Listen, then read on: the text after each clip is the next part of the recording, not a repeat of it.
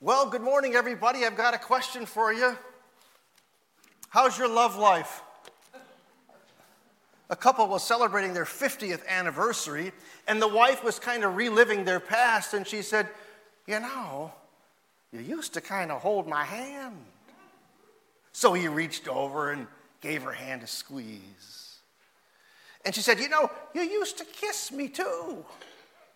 So he leans way in and plants a kiss on her cheek. And then she giggled. "Don't you remember how you used to nibble on the back of my neck? Just a light bite." At that, he got right up and left the room. She says, "Where are you going?" "To get my teeth."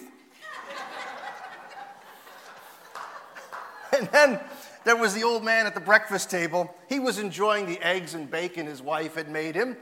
He's reading the paper. She's cleaning around their condo. And you know, he's thinking to himself, she's in her upper 80s and keeping the place spotless. And he just blurts out, "I'm proud of you." And she's kind of hard of hearing. And she says, "What'd you say?" "I'm proud of you." "I'm tired of you too." How's your love life? I think of the couple who was in their 90s. They'd been married, get this, for 70 years. And on the very day of their 70th anniversary, they show up in divorce court. And the judge is shocked. He says, I don't mean to pry, but 70 years, why are you getting divorced now?" "Well, we kind of wanted to wait until the kids all died off." How's your love life?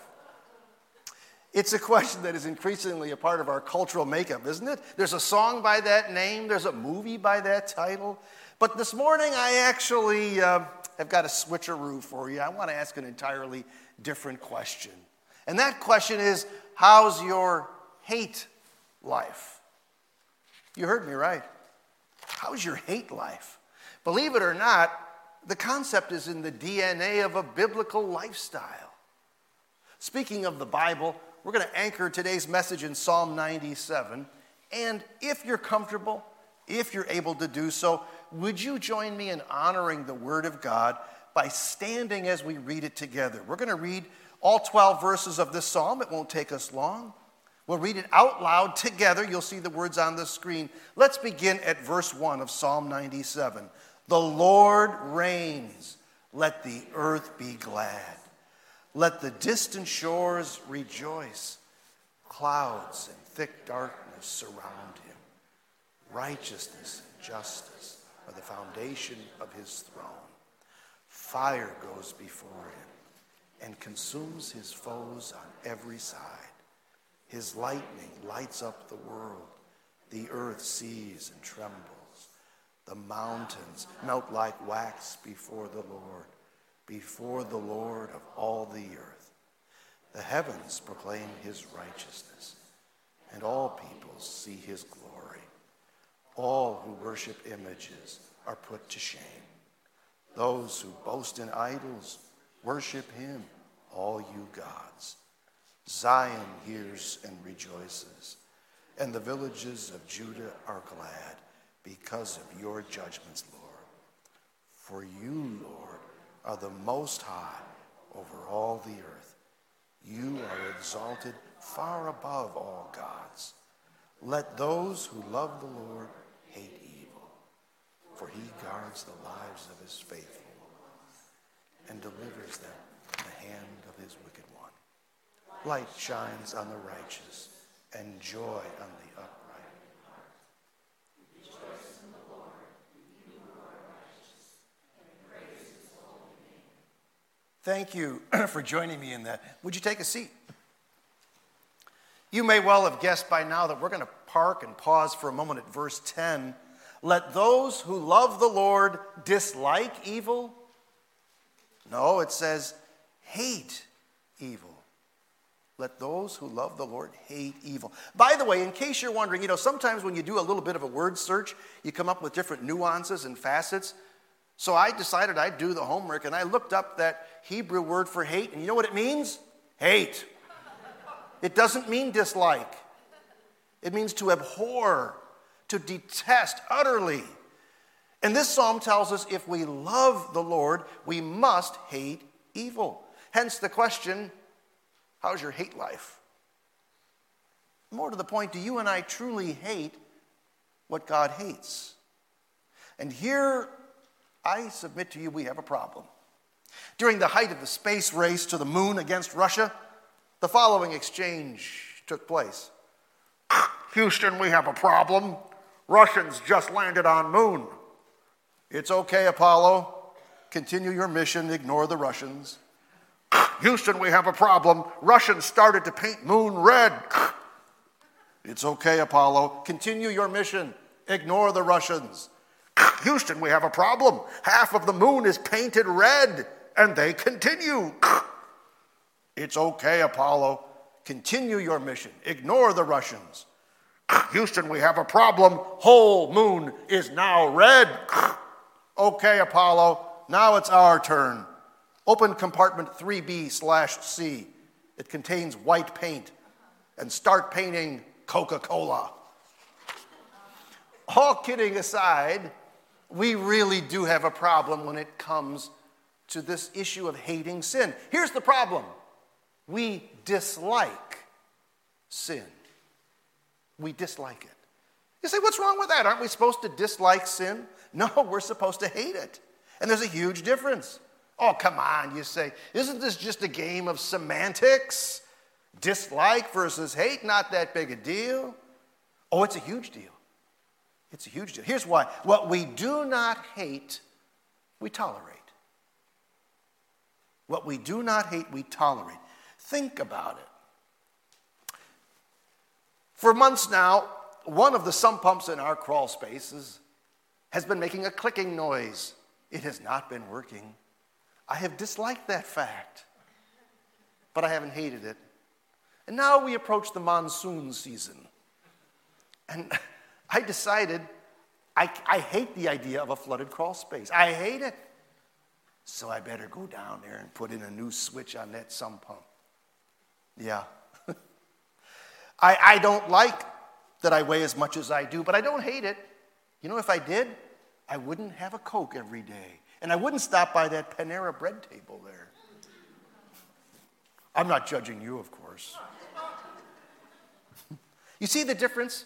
I mean, when it comes to pulling a pizza out of the oven, another great healthy food I enjoy, I really don't dislike getting burned. I hate it. I hate it. So 100% of the time, I refuse to grab the pan with my bare hands. 100% of the time, I got a hot pad holder there. I kill any notion of getting burned. Big difference between dislike and hate. The flip side is what we do not hate, we tolerate. If we don't truly hate sin, if we don't, move from dislike to hate, we're going to tolerate it. Puritan Thomas Brooks observes, a hypocrite hates some sins but dislikes others. He loathes some but secretly loves others. He opposes some but practices others. A sincere Christian hates all sinful ways, but his own first and most. This is why there are so many stories and warnings for us in the Bible, as we're about to discover. So I ask, how's your hate life? How do you know? And how do we learn to hate what God hates? You ever thought about that? Could I suggest 3 steps for developing what we might call a holy hate life? Step 1, pause. Consider what God hates. Consider what God hates. You can't hate what God hates if you don't know what God hates. And here's the good news. He hasn't made a secret of what he hates. If we're going to develop a holy hate life, if we're going to really learn to truly hate sin rather than merely dislike it, we need to know what the Almighty hates. Quick thought. Our hate must never be directed at people. Our hate must always be directed at sin. Sin is the object. Sin is the culprit. Sin is the target of our hate. Never people. Even the very people that hate us. And we've got a growing number of those in this country, don't we? Time doesn't allow us to go too deep into this principle, but let me just take you to one verse in 1 John 2, verse 11. Whoever hates his brother is in the darkness and walks around in the darkness. He does not know where he's going because the darkness has blinded him. You can't hate what God hates if you don't know what God hates. So what do you say, you and I, we take a quick tour through Scripture to see just a few of the things that God hates. First, Proverbs 6, verses 16 through 19. There are 6 things which the Lord hates, yes, 7 which are an abomination to him. Haughty eyes, a lying tongue, and hands that shed innocent blood. A heart that devises wicked plans, feet that run rapidly to evil. A false witness who utters lies, and one who spreads strife among brothers. Wow! What a list. Did you count all 7? Catch all those? Haughty eyes, meaning an arrogant look. I love fooling around with our grandkids, and Sadie, who's now 5, has mastered the art of the haughty look, and she does this all the time. And she wants me to mimic her back, which I gladly do. A lying tongue, words that twist or cover or stretch or hide or deny the truth. God hates it. Hands that shed innocent blood. We're talking murder here. And before you go, whoo, that's not me, be reminded that Scripture makes it very plain that when we assault someone's character, assail someone's personhood, it's the same as murder. We're all guilty. A heart that devises wicked plans. That's a soul just churning with evil, evil intent, plots of revenge. What about feet that run rapidly to evil? Just can't wait to do wrong, drawn to it. A false witness who utters lies. That's trashing others' reputations, stomping on the facts or twisting them. One who spreads strife among brothers, stirring the pot, passing along the gossip, passing along the rumors, backbiting, contentious speech. God hates it all. Do we? Do we? Let's look at a few more on God's hate list. Proverbs 8:13. The fear of the Lord is to hate evil. Pride, arrogance, the evil way, and the perverted mouth, I dislike? No, I hate. Catch those sins? Pride, arrogance, the evil way, the perverted mouth. That's profanity, vulgarity, racial slurs, raunchy humor. In Zechariah 8, verse 17, God says, also, let none of you devise evil in your heart against another. And do not love perjury, for all these things are what I hate, declares the Lord. There it is, devising evil, loving perjury, lying under oath. God hates it. What about Malachi 2, verse 16, as our tour of God's hate list continues? He says, for I hate divorce, says the Lord, the God of Israel, and him who covers his garment with violence, says the Lord of armies. So be careful about your spirit that you do not deal treacherously. God hates divorce. God hates the lifestyle of those who are so into violence, it's like the clothing they wear. Some people have a certain style. You just know it's them, even when they're way far away. That's some people's style when it comes to life. So into violence, it's who they are. God hates it when we deal treacherously with others, betraying their trust. And this is hardly an exhaustive list. But if you and I are going to learn to have this holy hate life, we got to pause. We got to consider what God hates. How's your hate life? There's a second step we need to take. Stop managing sin. I put quote marks around it. Stop managing sin. What do we mean by managing sin? It means disliking it only enough to reduce it, minimize it, control it. Now, if we hate sin, we're not going to manage sin. We're going to confess it. We're going to condemn it. Can I tell you a story? Sam was a guy with an extraordinary gifting, an extraordinary capacity for serving God, unusual talent, enormous potential. But his heart was drawn to an intriguing woman from a neighboring country. And she didn't believe in Sam's God. In fact, her nation was bitterly opposed to his. And he knew the whole thing was wrong from the beginning. He had a special relationship with God, and this flirtation was totally out of bounds.